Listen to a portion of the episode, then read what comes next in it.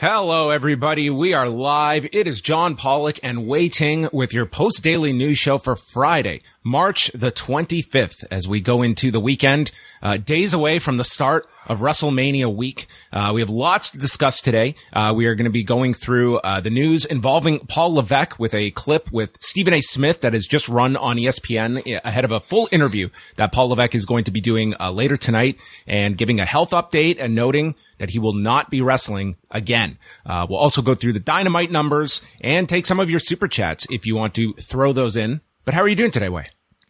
Doing pretty well, John. Yeah. Um, you know, I have to say it's been a pretty relatively slower news week, and uh, that does not seem to be to be the case today. Yes, we've, we've got a very busy one. And up first, a very special guest joining us because with WrestleMania week, it is going to be his biggest week of the year. He is the co-founder and COO of FITE TV, and they are going to be uh, the hub for everybody that is following along all of the WrestleMania week related events. A pleasure to be joined by Mike Weber, who is here on the program. Mike, how are you doing? This is the calm before the storm next week. yes, it is. Um, guys, it's a real pleasure to be a, a guest on your show. Um, and of course, we're not calling it WrestleMania week. We're calling it Fight Fest week. Yes, fight. Uh, yeah. On March 31st, April 1st, and 2nd, we have over 100 uh, hours of live programming uh, exclusively on FITE TV. Can you just take us back to uh, the first week of of its kind here, back in 2016, the last time that uh, WrestleMania was staged in uh, Dallas, Texas? How much it has grown on your end uh, to what we're about to embark some six years later, and the, the changes that you have observed and seen firsthand. Yeah, I've actually been doing quite a bit of reminiscing about it today. I just got off a, a staff call and we, and we were talking about it because so we launched in February of 2016 literally starting at zero with a handful of shows. Uh, we had done a couple test shows with the Ring of Honors and uh, Impact Wrestling's prior to that. But uh, we launched in February 2016, and of course, WrestleMania was in Dallas, uh, I believe it was around the 1st of April of 2016, so less than two months later. And I literally stood on a street corner in front of the AT&T uh, Stadium, passing out fight coolies and postcards with Jim Ross's picture on, who was our um, first year as our endorser of our product, and um, and here we are today. Um, really, pretty much a, a, big deal in the in the space here. Uh, last summer, we were acquired by a company called Triller, who's mm-hmm. getting ready to go public here in the next couple weeks. Uh, we now have over six million registered users. Since that time, staying on that street corner in Dallas, Texas. We have done about 6,000 live programs, primarily in wrestling, boxing, MMA. But now we are currently uh, expanding to soccer and rugby and motorsports um, and other types of events. And we're also introducing some interesting sports to the platform. Um, just recently, actually, our parent company Triller acquired uh, bare knuckle fighting, which we were with from the very beginning in 2018. Uh, they acquired something just they announced uh, earlier this week called pillow fighting. Um, and then we got something. I'll, I'll give a little sneak uh, uh peek here, since I uh, I believe you guys are both Canadian. Yes, is uh, Ice Wars. Ice Wars. And yeah, and you're going to appreciate. It. What's your What's your favorite part? Being you guys being into combat sports, what's your favorite part of a hockey game? Uh, oh, I love the concession stands. Uh, th- those are well, always a, high part. But of course, after that, it's, it's when the guys is the guys when, when, the guys drop their gloves and want to fight. You know, instead of play. There's always been the enforcers, and we're working on a company called Hockey Enforcer uh, Enforcers, and um, essentially they have uh, two guys in full hockey gear, except open face mask, and uh, they drop their gloves uh, they're at center ice. They got two referees there, and they come on skates and start boxing and fighting. And um, I think especially hockey fans in Canada are going to love this. So uh, we're debuting that in a few weeks. I, I, sort of scooped it, probably pissed off my PR people that we did this. Uh, but give you a sneak a, a sneak a peek uh, because I think uh, we're announcing that within next week or so. so well, you're expanding but, um, the you're expanding the Canadian footprint here on on, on our show, so I'm sure there well, will be uh, that's that's very important to us. Absolutely. so, uh, yeah. So things have come a long way. We're excited. We got a fantastic relationship with everybody in the wrestling business. Um, you know, as I think most people know, in all elite wrestling, we have um, the, uh, the worldwide rights once you get past U.S. and Canada for the weekly shows, and of course we do the pay per view programming quarterly from AEW. Um, of course, we work with Impact Wrestling and AAA and New Japan um, and Ring of Honor, um, which I think everybody's waiting to see what Ring of Honor is going to be going forward after April 1st. And those are just some of the programming that we have on, on our Fight Fest uh, lineup there. And of course, GCW, which is an interesting story in itself.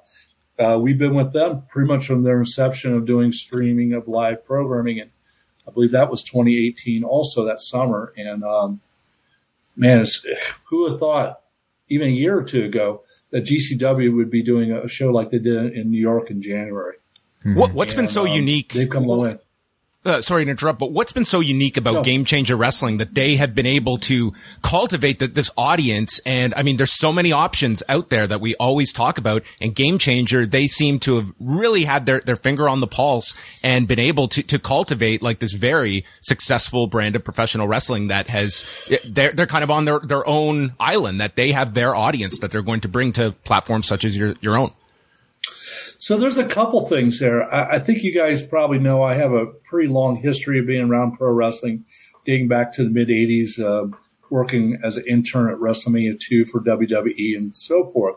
But as you guys obviously know, uh, so one factor is independent wrestling has changed dramatically. There was really no real independent wrestling in the 80s and 90s. It was out there. People got started. But guys now can actually make a living uh, being an independent wrestler. They don't have to have a contract with WWE or AEW or Impact, even or Ring of Honor, to uh, not be able to, you know, uh, provide for their families. So that's opened up a lot of opportunities, opened up more um, uh, names, uh, and let people develop their trade. You know, uh, and there's you know, AEW has taken some of the guys who've done that. The Orange Cassidy's and Joey Janela's who were around the independent scene for a long time, but now all of a sudden they're getting their national um, exposure, international exposure, and their value. The other thing is too, they did hit a niche. And I'm sure this is, I'm not the first person to say this by a long shot. GCW's done a lot with, um, you know, they're the ECW of this time period. You know, ECW was the ones who were, you know, breaking the rules and changing the mold of, of way things were back in the 90s. And I think they're doing quite a bit of that. So as a comparison, and then even this past, I think it was December, who have ever guessed on GCW that one week you see Kevin Nash, and the next week you see Jeff Jarrett. You know, they're getting WWE Hall of Famers in there, and they're making it cool for guys who a year ago would never think about being on those shows, and now they will do those shows for the uh, exposure. I've always been kind of curious, you know, percentage wise, how much would you say professional wrestling accounts for FITE's business? Um, in the number of shows, uh, it's, a, it's a very high uh, percentage because wrestling lends itself to, to weekly programming, monthly programming uh, for for many different companies. Um, financially, I mean, they do very very well. It's very very important to us. But on boxing, it's you know they got the feast or famine. You do little boxing events, you might get a couple hundred people to watch, but then also you can do the Mike Tyson event where we had seven hundred thousand watch. Hmm at 50 bucks each. So uh, uh, the real math is, uh, okay, how do you want to count it? Do you want to count this, the numbers or do you want to count the, uh, uh, the dollars, you know? And, um, for some reason, accountants like to hear the dollars amounts. And, um, I, am I'm still, you know, it's taken me 40 years to figure that out, but accountants like money. Um, but yeah, it, uh, wrestling is a major part. we feel we work with everybody in the business. We have aired, the last two WrestleManias even. So we do have a relationship with WWE. Um, haven't really decided uh, where we're at with it for next week uh, because we got so much other stuff going on as we start uh, discuss at the beginning and a relationship what's going on in Dallas next week. If I'm a if I'm an independent promotion that is just trying to find my legs underneath and I want to get onto FITE TV, like how much um, how much prep time do you need in terms of and and shows that you're comfortable putting up on the service that don't have a proven track record like a game changer or many other promotions you you've worked with for years for upstarts what are you looking for and how much time do you need to figure out uh, logistics just to carry a new event so uh, things have changed quite a bit. Um, I mean, being very honest with you, when we started, like any uh, uh startup, um, you had a warm body and a camera, uh, we, we would air you. I mean, there are some shows we did, it literally did look like it was shot with the security camera up in the corner and in the room, you know. Um, we're much more selective nowadays. We do look for the production quality. I, and, and, frankly, I got to give a lot of credit to especially American wrestling independents. I never really have to worry about what's in the ring. Um, now there's so many successful wrestling schools out there. It's a much larger pool of wrestlers who can actually wrestle. So uh, I don't worry about that. I have watched wrestling from South Africa, which I said, guys, we can't air it because I think someone's going to get killed. You guys don't know how to wrestle, okay? And so that's important, but not not a big concern from us. It's mostly television production values. Um, we do look at, you know, we have had hey, I really want to air a wrestling show on there. We're from Nebraska and I got 50 followers on Facebook. I go, okay, my rule, if you got less followers than I have on Facebook, uh, you guys got a lot of work to do to get a little more relevant. Um, and so what we do though is we don't want to be just negative, you know, Nellies here and say, no, uh, you know, go pound sand. We make a lot of recommendations. We'll look at what they've done and, um, hey, you know, hone your craft, uh, put it onto YouTube, get some exposure, start building a little bit of a fan base, and then we'll look at you again in six months. And then we'll make you know recommendations as it relates to, you know, be it lighting, audio, uh, presentation, uh, how it should be. And of course, and it's been a little unfair over the last two years because of the pandemic. You know, we like to see an actual crowd. We don't want to see those, you know, six people in the crowd. We have seen that before right? Uh, as you guys have probably witnessed too. And we we realize everybody's got to start somewhere. And you know, and GCW they did actually have a little bit of a buzz going before they launched on us. They did not come up on us completely cold. Not that I had this great vision and stuff, but I did see that they had potential. I see that you know Brett, uh, who's their uh, owner, had a lot of um, uh, heart and soul into it. And I actually had met him um, probably a good year before that. Um, uh, at least six months before that, before he went live. So I, I, knew he was serious about what he was trying to do. So um, it's like every else uh, uh, business. It's about relationships that you build with these companies.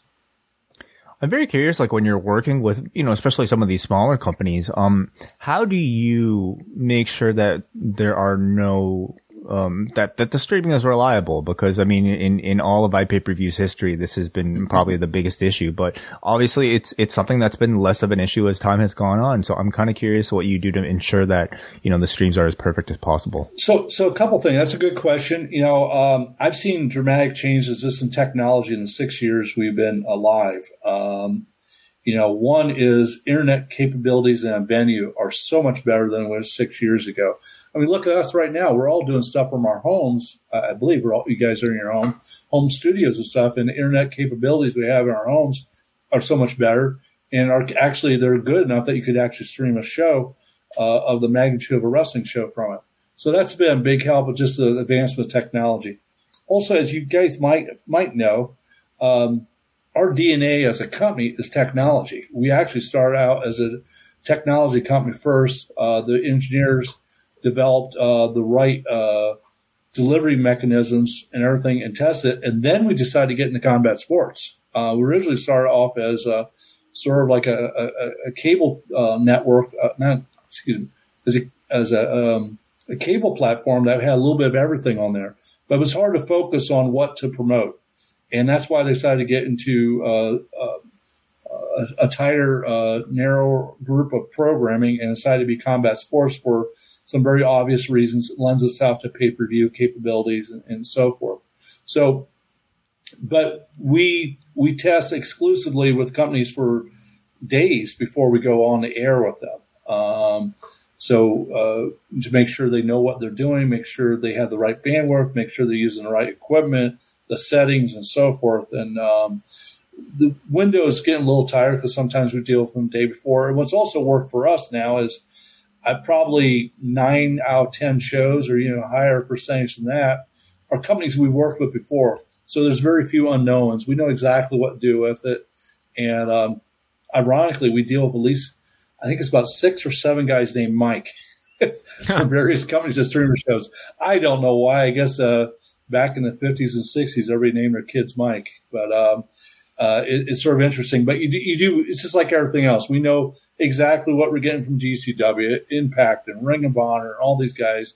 Uh, we know what we're getting and know how to work with them and communicate with them uh, through every show. We also um, use WhatsApp um, for the actual live shows as a communication, uh, and that has made life uh, so much easier because we we we cover at both ends. We got guys who are U.S. based who uh, communicate with the promoters, but then we also have our uh, engineers uh, from Bulgaria on the communication who are all fluent English. Um, but that's where our engineering's done from. And that way they, they're the real troubleshooters to, to problems. And that's why we essentially have a very, very good track record. And don't use the term iPay per view. We're a television network because we want you to watch our programming on your 65 inch screen TV, either by casting it there or using your Roku or your Apple or Amazon Fire. So, um, with us uh, internally setting the bar higher, uh, the bar higher, we're also um, doing the same for our, our programming too. That we want you to be network television quality. So, I mean, uh, some of the highlights. I mean, Fight TV is going to have the the collective bundle, which comes with uh, numerous shows, including uh, Joey Janela's Spring Break, both parts of that. The WrestleCon bundle. Uh, you've got numerous talk shows scheduled. The Fight Fest Event Center. You'll have people on the ground there in Dallas as well. And one thing that I find so unique with professional wrestling is that there seems to be an intrinsic factor that, unlike a, a big MMA fight, a big boxing fight, when the fight is over it's sort of out of sight, out of mind. And with a weekend like this, I think a lot of the people that are watching this, our audience, I mean, they are going to be watching plenty of these shows after the fact. And it's not so much a, well, the results are out. I don't care about this show. It's hearing reviews from the shows and professional wrestling, I think has that unique, uh, uh something you can probably speak to has that certain factor to it that uh, people will go back and it has a high replay value. Yeah, it's it's amazing the data we have. It just proves it time and time again. And this is something that's been, I won't say exactly surprising to us, but has been reinforced by the data. Is on pro wrestling, twenty to thirty percent of the buy is actually after the event is over. Or in mm. boxing, for example, that Mike Tyson fight, we did seven hundred thousand buys after that fight was over. And they had some very interesting things in there beyond boxing, like Snoop Dogg was a commentator and so forth. I think we only probably did 700 buys after the fact. Wow. So it, it's just, it's just amazing how dramatically different the viewing habits is for boxing compared to pro wrestling. And, and, and of course, of what we got coming up with Fight Fest next week, there's some shows I'm trying to figure out how I'm going to be there and watch all three or four shows at the exact same time. I mean, on uh, Friday night, April 1st, I mean, there's the Ring of Honor shows, there's Impact show, there's a GCW show, and there's uh, the uh, New Japan's got uh, their show on Friday. Well, uh, New Japan, but there's a little bit earlier, uh, so they're not the exact same time. Impact uh, the show, the Super Show. I don't really like the name of it, but the Super Show that Conrad Thompson's put together with Eric Bischoff and Jeff Jarrett, and of course Jeff Hardy and um, William Regal coming out. I mean, if you're a true wrestling fan, you want to see all those shows at the exact same time. Well, the cool thing is obviously we have the VOD capabilities our platform. So I say buy them all, of course. Uh, they're all pretty good shows. I mean, but like the Super Show, I've had the pleasure of working with all those gentlemen countless times, uh, and um, really look forward to seeing that show. And, and I want to be there. But you know, the Ring of Honor show, God knows what's going to happen at that show because there's going to be that AEW Tony Khan influence to it. And then who knows what's going to happen at Impact? They got a great show that day too. And GCW, I have to look to see which which one of their twelve shows they have that time. Uh, but they got they have great content as well. You're going to tell me which show is at which. I don't have it in front of me. There are lots but, of them. Yeah, we got. But they have some. Right here. But you know, they have the Blood Sport show. They have the uh, Joey Janela Spring Break shows that have been super popular over the years. We still get a lot of buys for GCW program that aired three and four years ago from people who are just now discovering their type of pro wrestling, and that's one of the things I like about GCW. It, it, it's a little bit different, and it's more of a uh, um, a cult factor, you know, and that you sort of tell your friends about. Again, it's sort of ECW like, you know, is sort of um, uh, alternative programming, anti-establishment of the of the ways wrestling is uh, uh is uh, uh, presented all the time, and so it's it's a little bit something for everyone who likes wrestling, and you know, done 100 live hours in 72 hours.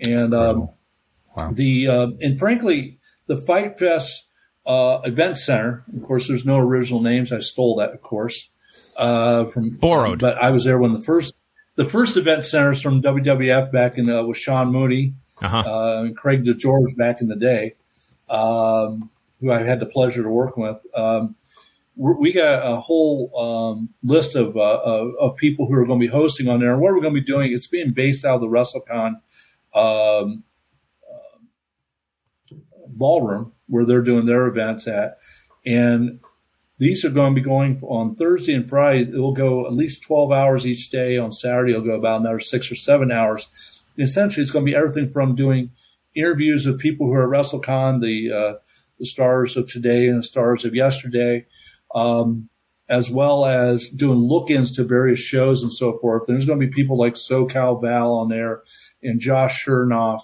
and um, Sonny Ono is going to be a, a host. So we're actually bringing a lot of different, and we're also debuting to wrestling fans the Schmo and Helen Yee. Uh, the Schmo uh, is very well known in the MMA and boxing world as a um, social influencer, reporter who's at all the bare knuckle fights events, all the UFC events, all the major boxing events. Well, we're bringing him to our world, and he's going to be a field reporter for us. He's a very interesting guy um, very knowledgeable of wrestling. So we're bringing some new people in there too to just widen out the scope. We'll probably have about a dozen different um, hosts um, on um, Thursday, Friday, and Saturday. Um, Taryn Terrell is another person who's going to uh, join us there on the set, and um, everybody's going to be giving their insights of what they think is coming up. Um, we're going to be doing live look-ins, interviewing some of the biggest personalities in the industry and uh, that is actually not only going to be available live on FITE for free, but it's also going to be on YouTube and Facebook and Twitter as well. Because let's face it, it's a marketing tool, but it's also an entertaining marketing tool. Uh, well, Mike, we, we wish you all the best. I hope you get uh, at least an hour of sleep ne- next week. It is it is a Fight Fest throughout the week. Uh, you can pre-order uh, all the various shows up at uh, FITE.tv. And uh, Mike, it was great to have you on. just going through your resume here, I'm sure we could do many many more shows. I, I think we could do an hour just on Director of Public Relations for WWF from 1986 to 1989. But we'll save that for another day. But thanks so much for joining us today. Hey, guys, it's been a real pleasure, and I uh, hope to see you down in Dallas next week. All right. Do we have a Do we have time for one quick question for Mike here from Rory sure. in the super chat, who sends a super chat. First of all, he says thank you for the incredible work you do at FITE. in Australia. FITE is vital and amazing. Keep up with the with everything non WWE. Rory also asks, when can FITE bring a global app to PS5 or Xbox? So we're actually working on the technology uh, with Xbox. They have very exclusive technology. We're finding out, so it's a little bit different than everything else. Um, and with PlayStation, we do offer some of our programming on the pay per views, like AEW, for example, in Australia has been available on PlayStation. But right now, we're not planning on putting the app on there. But this is one of the, the advantages of our um, uh, our, our, technology. And that's what's so been so much fun for me because obviously I do not have a technology background, but I've always embraced technology. And part of our technology is on the, uh, if you have our app on your mobile, uh, your iPhone or your uh, Android phone, there's a capability to cast it to any connected screen as long as it's on the same Wi-Fi. Almost everybody in their home has their phone and their TV set up on the same Wi-Fi uh, deal, and you could actually stream through your Xbox, your PlayStation, your Roku box, your Apple onto your smart TV, or just directly of your smart TV. So you really don't need PlayStation or Xbox to watch us. We make it, we do make it convenient that way. I mean, obviously you can download the app on Roku and Amazon, Apple, but um, it's all about the casting uh, uh, flipping the program from your mobile to your big screen TV? Because don't you guys all want to watch it on a 65 inch screen TV? We'll have, we'll have multiple screens going uh, next week. I think I'll have like six just all in front of me, uh, watching watching all of it, Mike. So uh, again, all, all, all, the best of luck. FITE.tv to go uh, pre-order all of the events, and I think uh, many people watching this they will be uh, consuming close to all of those 100 hours. So thanks so much, Mike, and get get some rest after after Fight Fest. Sounds great, guys. Thank you so much. Thank you. Thank you, Mike. Mike Weber, everybody, the COO of FITE TV. Uh, quite an illustrious uh, career in professional wrestling, holding uh, significant roles in uh, WWF, WCW, TNA, and now with FITE TV. And yes, it is a it is a daunting schedule next week. Wai. It's daunting. Yeah, we'll be trying to watch uh, as much. Uh, we'll be trying to cover as much of it as we can all week long at postwrestling.com.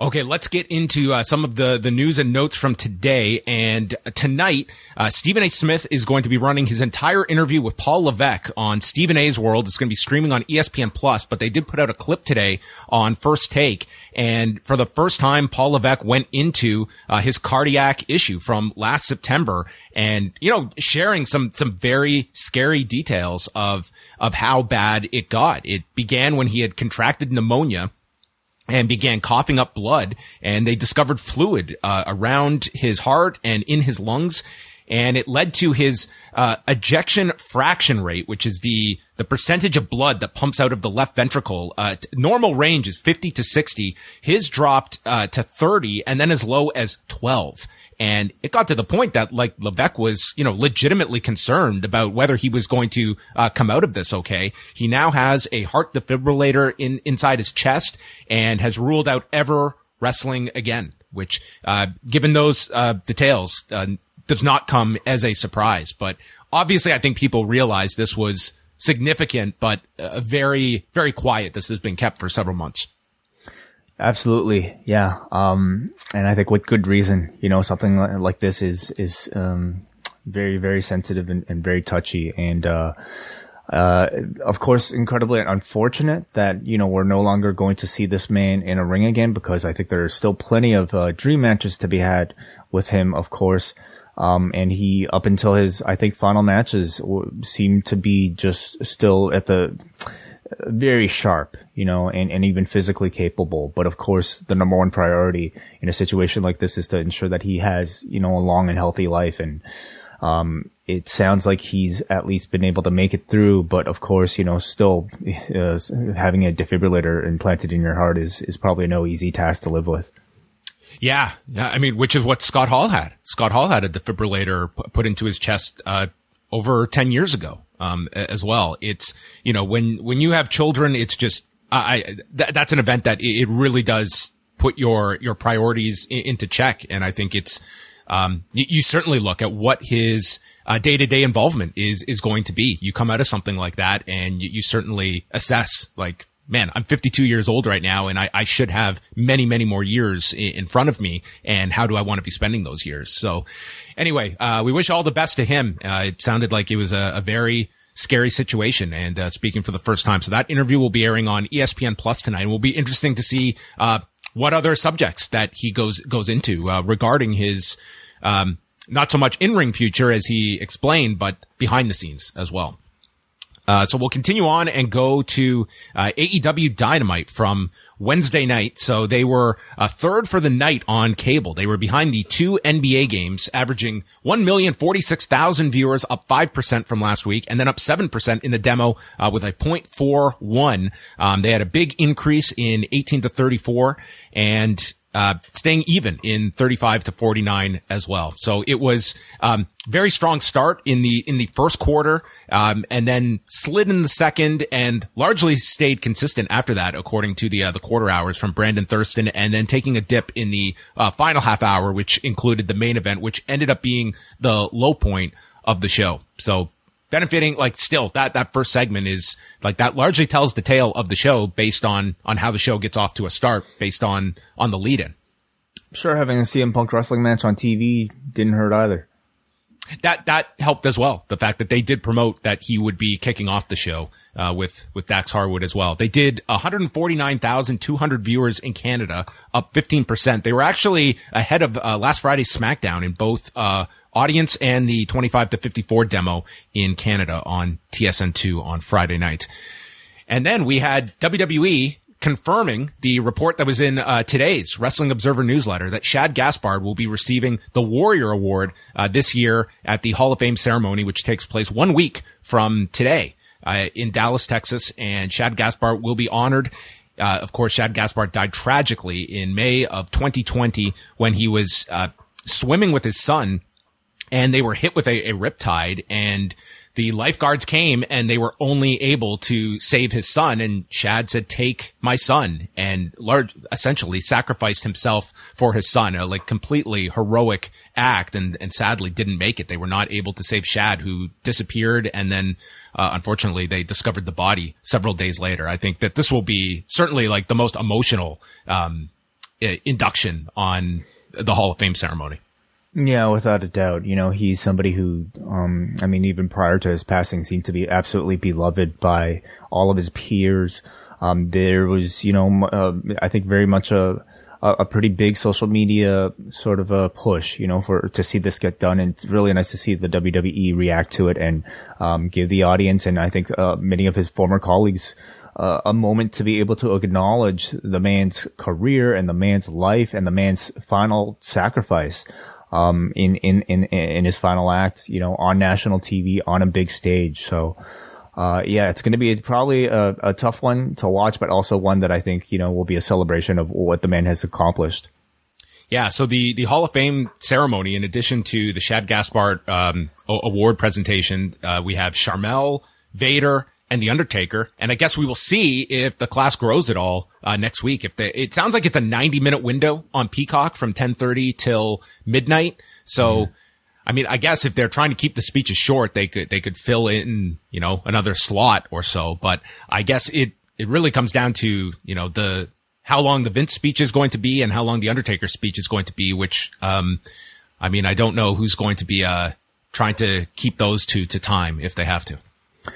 I I would hope that they they would probably at least keep a lot of flex room, you know, for those two at the end. But I can see most of the speeches being quite, you know, um, rehearsed and and therefore, you know, cut to a specific time beforehand. So, um, either way, you know, I, mean, they've chosen, you know, to keep a full class this year to give enough airtime for every single person as they usually do. And, uh, I, the fact that we can at least, you know, even fit something like a Warrior Award for Shad Gaspard in, I think is a positive.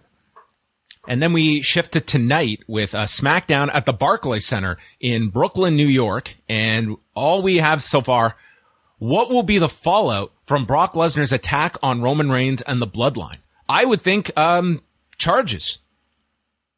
Wouldn't that be the assumption? Maybe. I mean, that was um. Hmm.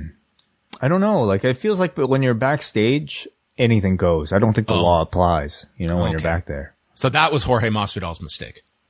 I mean, it worked for Conor, right? Got away with uh, throwing the At, dolly. And where did that take place? The was dolly. It, was it this place? The Barclays Center. Incredible. Uh, so obviously the Barclays Center is, is the common ground there. You and I were in a hotel room in New Orleans with Dave Meltzer and I believe Garrett Gonzalez watching Bloodsport when the whole dolly thing was going down and we were like mm-hmm. following along with it, as I recall, in 2018. Yeah, uh, stay stay out of the backstage area of the Barclay Center, okay? If anybody's ever there, um, shit gets crazy. Um, the build up to Wai's most anticipated WrestleMania match continues, where we take one participant from each of the four teams for the women's tag team title match. It will be Sasha Banks and Rhea Ripley against Queen Zelina and Shayna Baszler. Can they coexist versus can they coexist? Uh, some of them will, sure. Yeah, okay, I, I think all four will literally exist after this match. I think I think that will happen. And then we've got Shinsuke Nakamura taking on Jimmy Uso tonight as well. So there you go. That is that is SmackDown. Cool. It'll be a show. it will be a show. Uh, and Rampage tonight we've got FTW Championship. Ricky Starks defending against Swerve Strickland. Red Dragon taking on 10 and 5 of the Dark Order. Lance Archer against Dustin Rhodes. We are in, uh, Austin, Texas. So Dustin Rhodes, the uh, the hometown favorite, and then what else? Ny- Nyla Rose will be taking on uh, Madi Wrenkowski, and QT Marshall presenting Hook with a certificate of accomplishment tonight on TNT. Back to their regular time slot of 10 Eastern. Okay, yeah. I mean, we get Swerve Strickland again on Rampage. Seems to be a Rampage exclusive for now, giving a bit of a push to that Dustin Rhodes Lance Archer match. So I'm sure that one will be, you know, somewhat heated and we'll see uh, what this certificate of accomplishment I- entails for anything involving Hook. I'm I'm curious. You know, you could put him in a. You could say uh, Hook reacts or fallout from Hook's attack. Like, you know, use any of those WWE terms and I'm going to be interested in a way that I probably wouldn't for most wrestlers. A collision, collision yeah. involving Hook and QT Marshall. That happens mm-hmm. tonight. Uh, that means we are back to our normal start time for Rewind to SmackDown. We will be live at 11.05 p.m. Eastern time exclusively for members at postwrestlingcafe.com as we will have reviews of SmackDown and Rampage.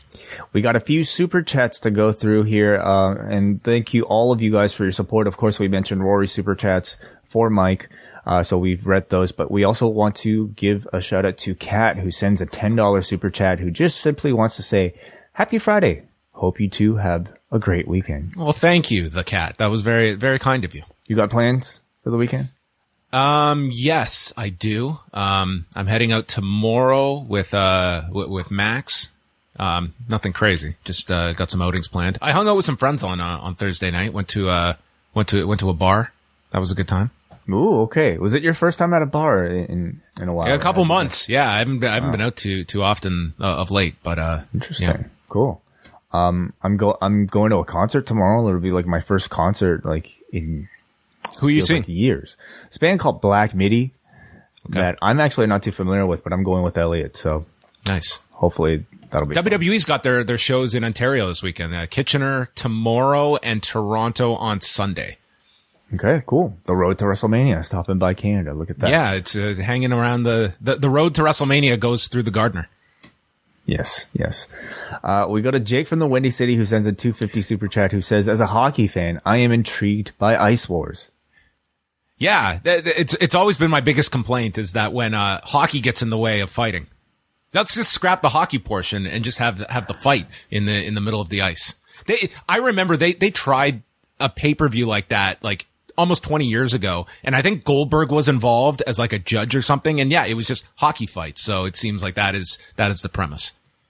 Yeah. I, I mean, of course, like, you know, the, it's, people get hired simply based on their ability to, to, you know, be enforcers and to be able to fight. But I just, I have no idea how you possibly train for that. It just seems like the, the, the most dangerous, uh, silliest idea, you know. I, I, I am not a, I'm not a hockey fight advocate, but there's certainly an audience for it. There absolutely is. It is a part of the game. All right. And finally, we go back to Rory, who sends another $8 Australian, 8 Australian dollar super chat, who says, Triple H has always been my favorite, and I'm lucky to have seen him a couple times here in Melbourne. We'll be listening to Motorhead and watching his matches. What would be your uh, go-to Triple H matches to recommend to people? I, I would certainly um, uh, direct people to that that 2000 run that that he had, where he really was, if not number the, one, very close to it, best wrestler in the world in 2000. Totally, yeah. Two of the Cactus uh, Jack matches, you know, from that period, um, before for Foley's first retirement, I think are are absolutely recommended.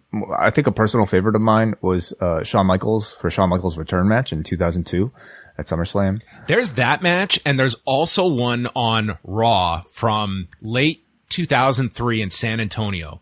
Uh, so they're in Michaels' hometown and it was to set up the Rumble match a few weeks later. But that San Antonio match, it's better than the Rumble match. It's not, I wouldn't put it maybe at the level of the, uh, of the SummerSlam match, but it's not far off. It's a really excellent match. Late Raw, like December 2003, late, late 03. And all the Taker WrestleMania matches to me are, are fantastic. So, uh, yeah, you can't go wrong. The man has had quite the career. All right. And we have had quite the show. So thank you to everybody for tuning in live and a thank you, uh, thank you to Mike Weber of FITE TV for stopping by the program ahead of, uh, WrestleMania slash Fight Fest week that is uh, coming up in Dallas, Texas. And we are going to speak with all of you tonight, 1105 Eastern at postwrestlingcafe.com. We'll speak with you then.